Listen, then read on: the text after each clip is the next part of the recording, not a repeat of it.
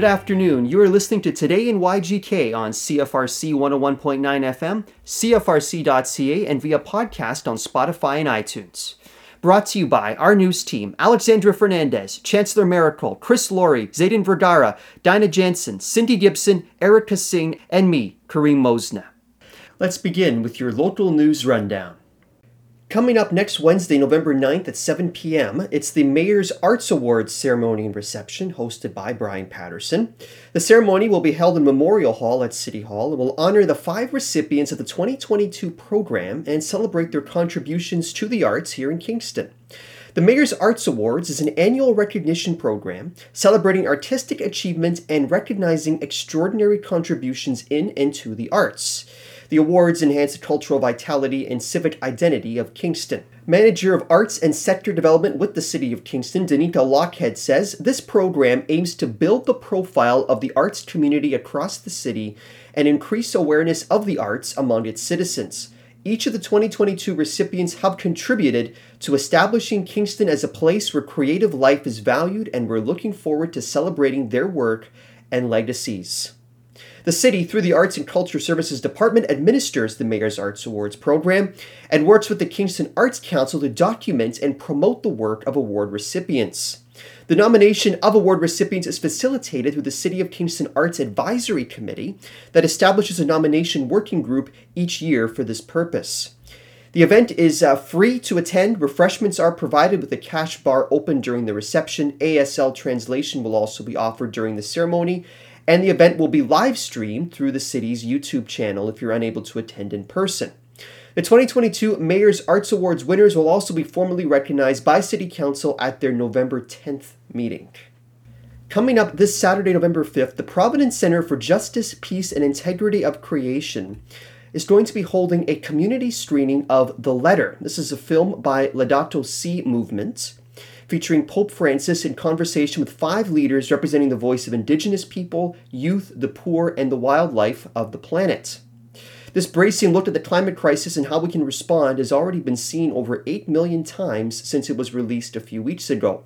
Now, Laudato Si is the patron saint of uh, all those who work in ecology.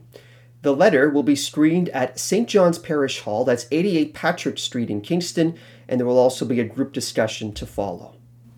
Well, it is, of course, Halloween today, and uh, Domino Theatre is presenting the quick witted stage adaptation of Agatha Christie's engrossing novel, Murder on the Orient Express, where everyone is a suspect. It's been adapted by two time Laurence Olivier Award winner Ken Ludwig and directed by Kevin Tanner. Murder on the Orient Express, described as a nail biting and suspenseful tale of a murder that must be solved by the notable and meticulous detective Hercule Poirot.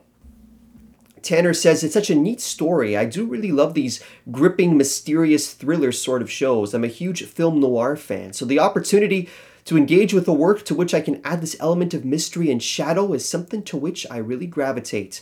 I was drawn in by the opportunity to do something that has a little bit of darkness in it, inherent in the text, to amplify and play with that element. Tanner is excited about the cast he's been able to assemble for this mystery. He says, I can't say enough about how fantastic this cast has been throughout rehearsals, how fantastic they're going to be during the show, and just how willing they were to dive into these roles and really play with them. You can catch Murder on the Orient Express Thursday at 7.30, as well as Friday at 7.30, and Saturday, November 5th at a 2 o'clock matinee performance in the Davies Foundation Auditorium at the Domino Theatre, 52 Church Street in Kingston. The World Broomball Championships are happening in Kingston this week.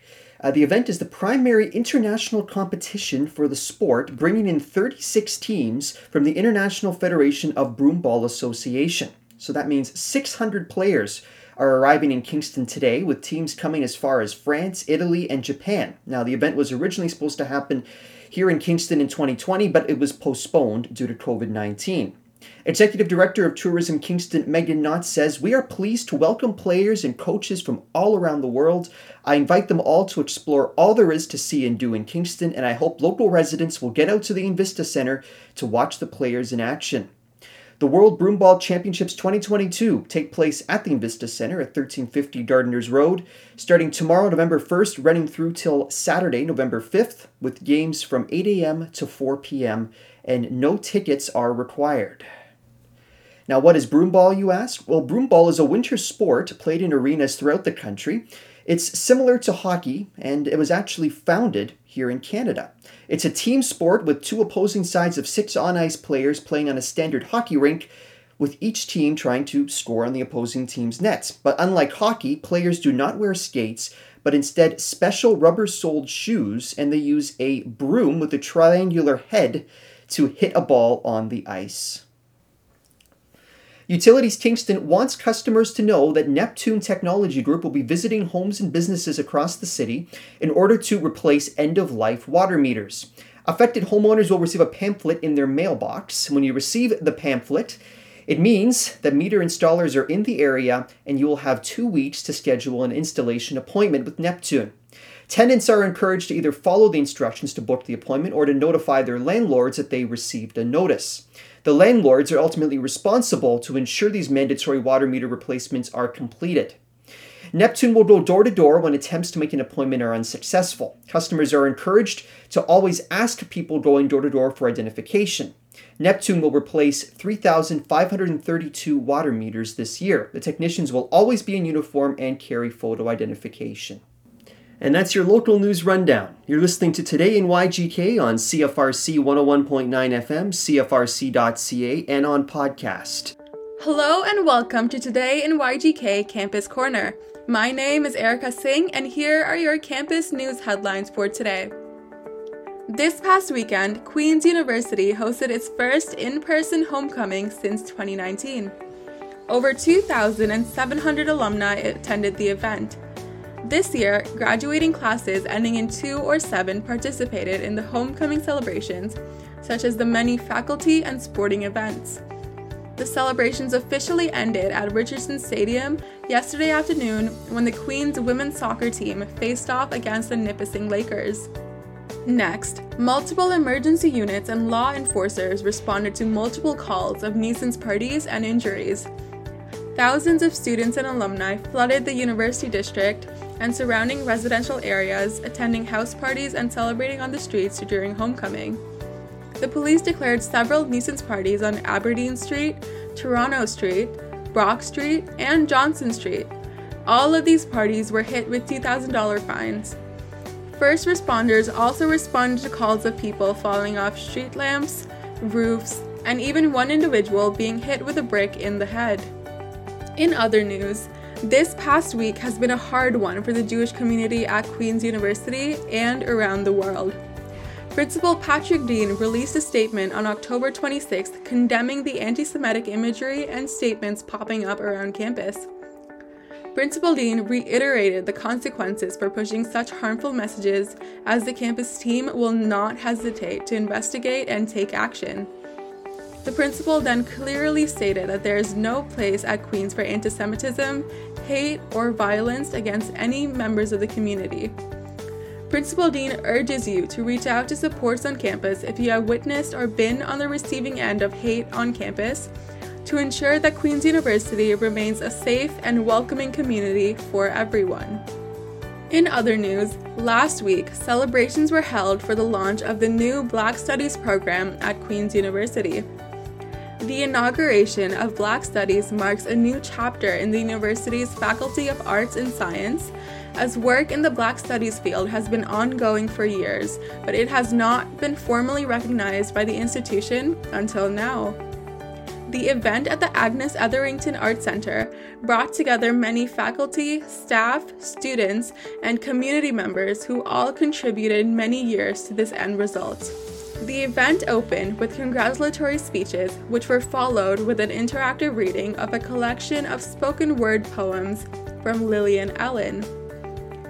After the poetry reading, Rachel Goff moderated a panel discussion on the past, present, and future of Black Studies at Queen's.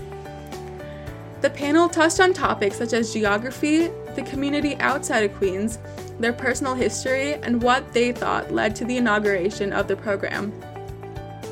Day two of the event at the Agnes featured a presentation of Black Studies is, and a conversation about new books and research in Black Studies. For more information on the Black Studies program, please visit the Black Studies website at queensu.ca gnds undergraduate black studies. That's all the headlines for this week. Now over to Zayden Vergara with sports. Good evening, my name is Zayden Vergara, and it's time for your CFRC Sports Update. OUA playoffs are in full swing, and the Queens Golden Gaels are giving it their all. On October 28th, the women's rugby team remained undefeated in their OUA championship game against the Guelph Griffins. It was a close game through most of the first half, with Guelph leading 12 to 7 until OUA Rookie of the Year Maddie Donnelly and Maggie Banks, with their second of the game, gave Queens a 21 to 12 lead. The second half ended with a 29 24 Gaels victory.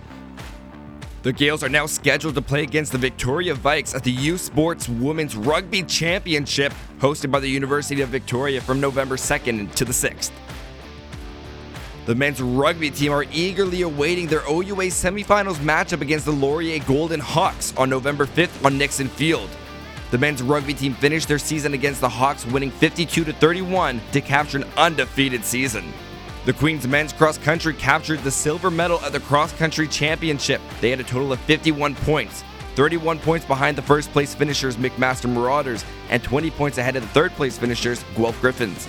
Mitch Kirby finished fourth in the 8 kilometer race with a time of 24 minutes and 53 seconds, and close behind in fifth place was Roman Mirnov with 24 minutes and 55 seconds. Last Wednesday, the men's soccer team fell to the Carleton Ravens in their OUA playoff match 2 0. However, the women's soccer team beat the Nipissing Lakers 4 0 and move on to play the York Lions in their OUA semifinal matchup. And of course, it was homecoming weekend for Queen's University. The football team had their OUA quarterfinal match against the University of Toronto Varsity Blues. Here are some highlights from head coach Steve Snyder's press release before the game.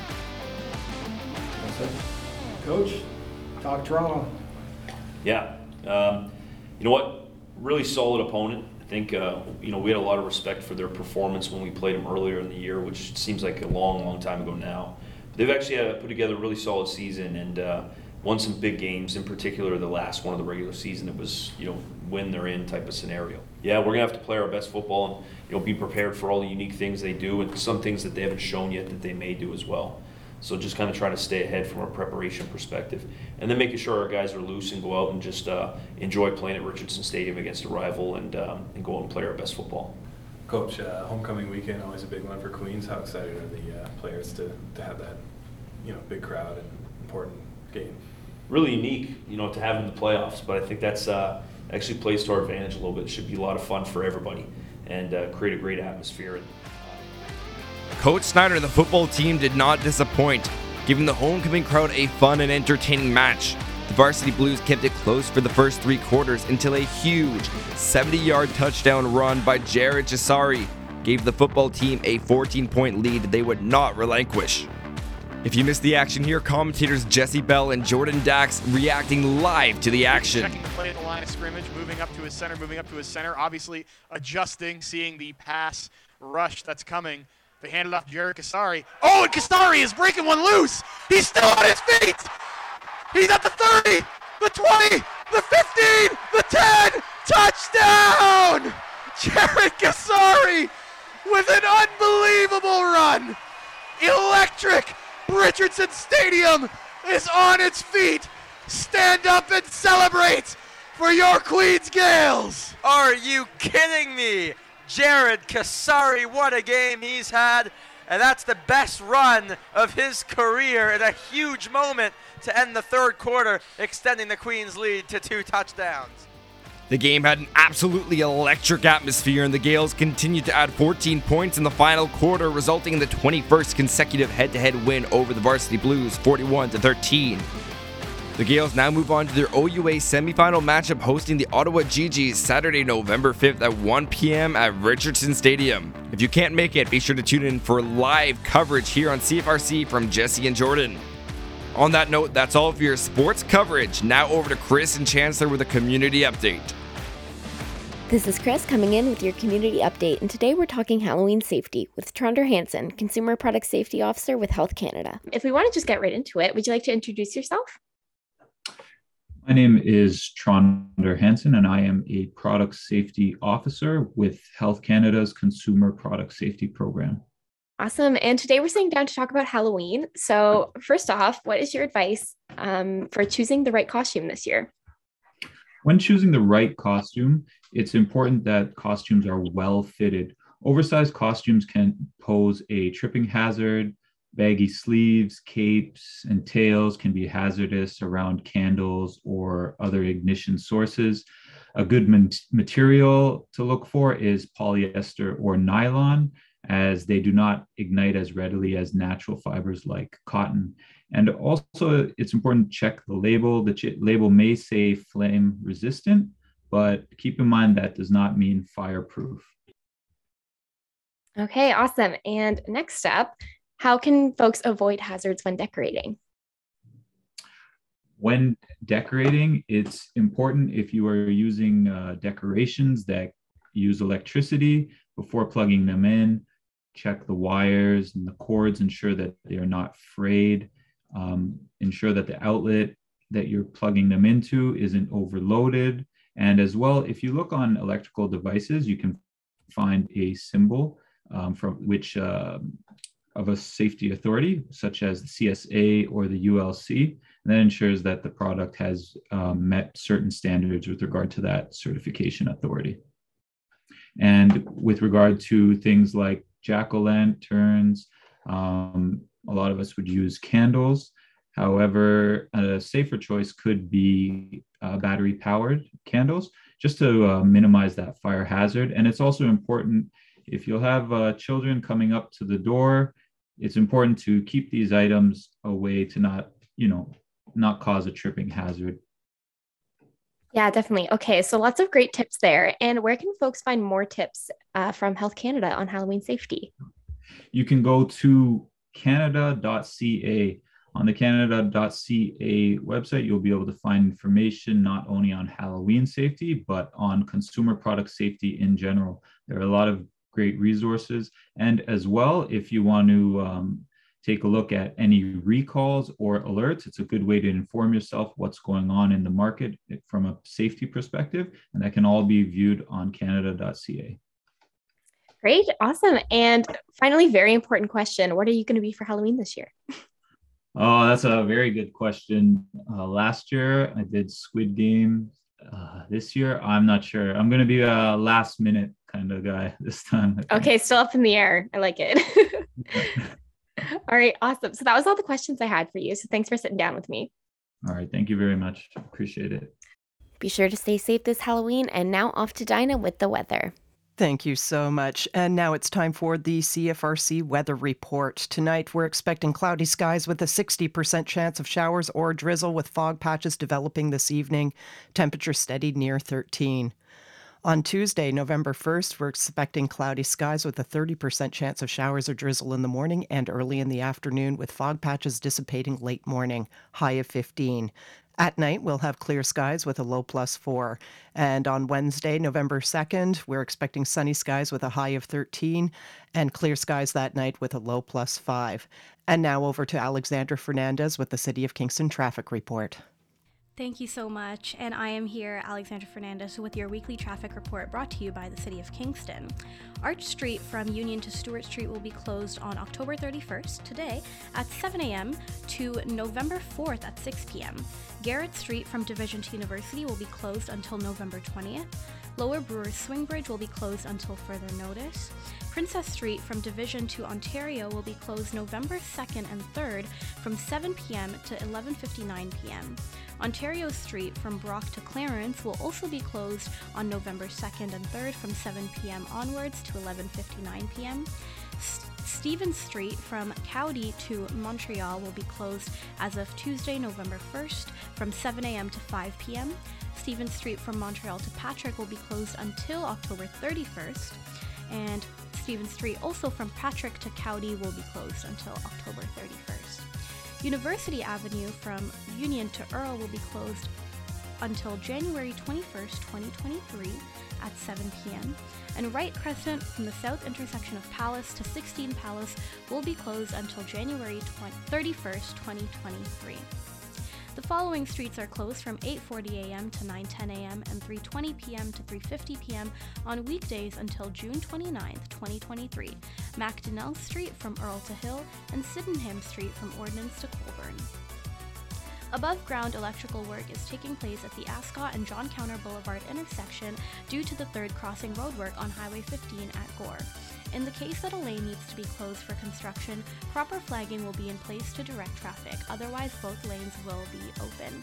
An additional left turn lane on the west side of the John Counter Boulevard and Montreal Street intersection will be opened. In Water Rock Causeway removal will continue, and there will be an increase in dump truck traffic on the west side until completion in December.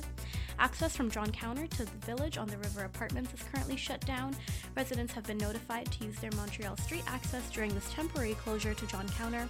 Pedestrians will be able to use the temporary access path north of John Counter Boulevard, which will be maintained at all times, and cyclists will be single file on JCB. Some other delays that you may expect. Jackson Mills Road near the K&P Trail will be reduced to one lane for roadside safety improvements, but remains open in both directions.